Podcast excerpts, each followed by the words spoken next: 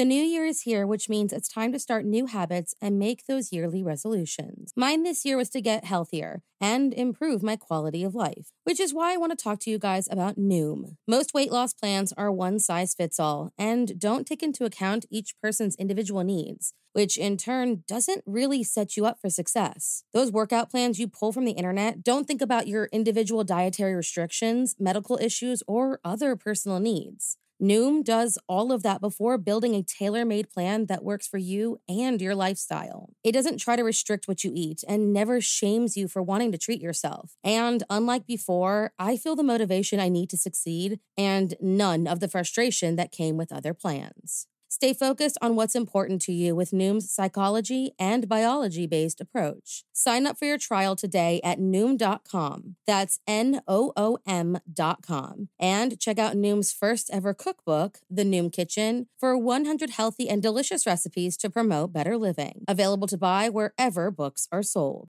Today's podcast is brought to you by Newspapers.com, the ultimate destination for exploring the mysteries of the past.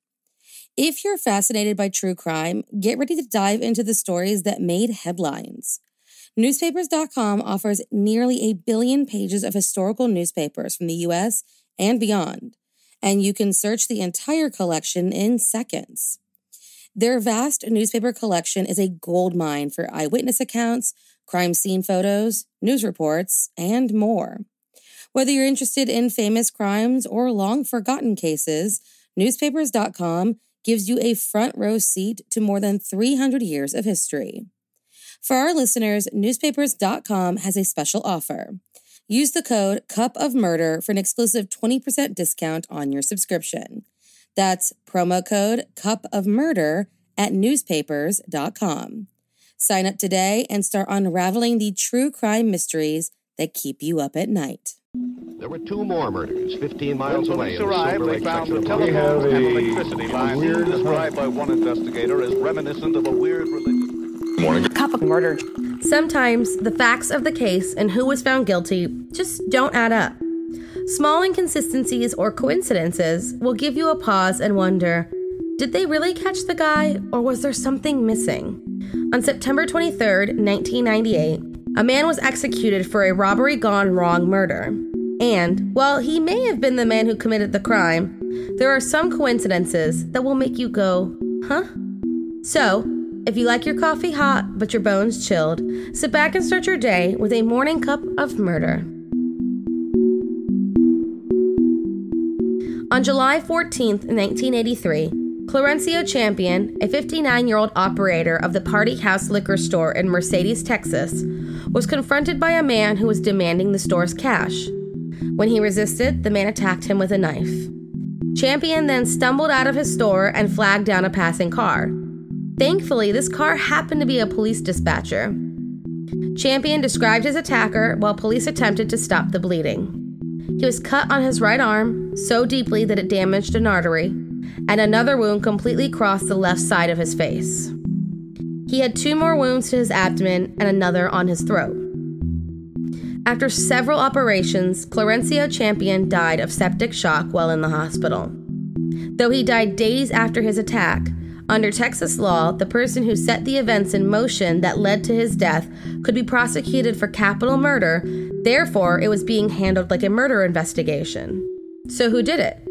Well, an 18 year old boy named David Allen Castillo was named a suspect after a footprint left at the scene of the crime matched a print at an entirely different robbery perpetrated by Castillo, a robbery that was similar to the attack that killed Champion. His description also matched the one given by Champion the night of the attack. David had already been arrested on July 25, 1983, for the previous robbery and assault and was serving an eight year sentence when he became the prime suspect.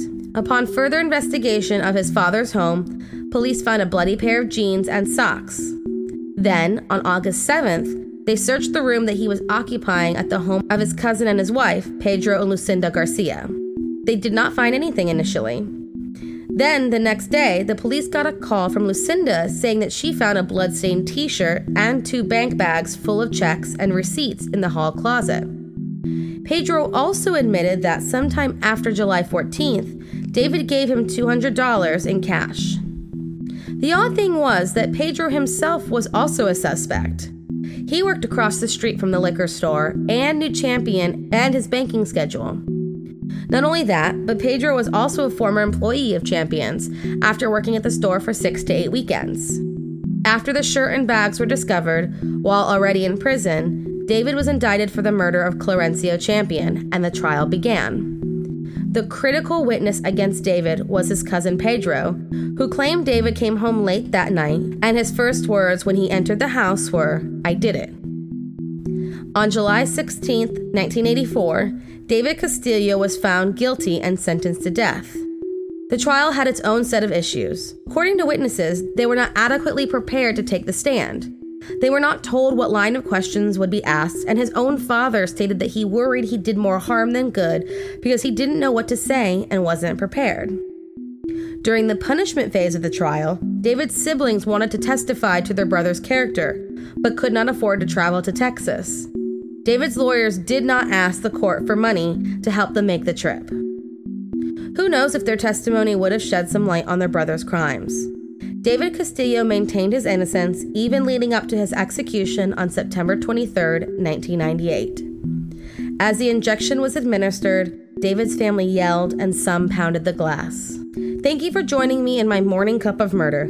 Please join me again tomorrow to hear what terrible thing happened on September 24th. Don't forget to rate and subscribe and let me know how you like it. If you want to help support the podcast, there's always Patreon or just sharing it with your true crime obsessed friends. And remember, stay safe.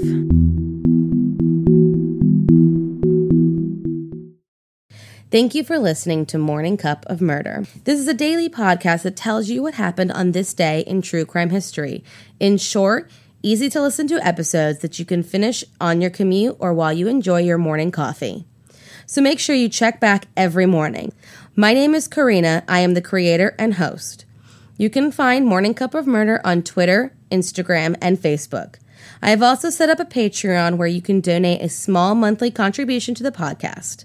All those links are in the episode description. Thank you again and have a wonderful day.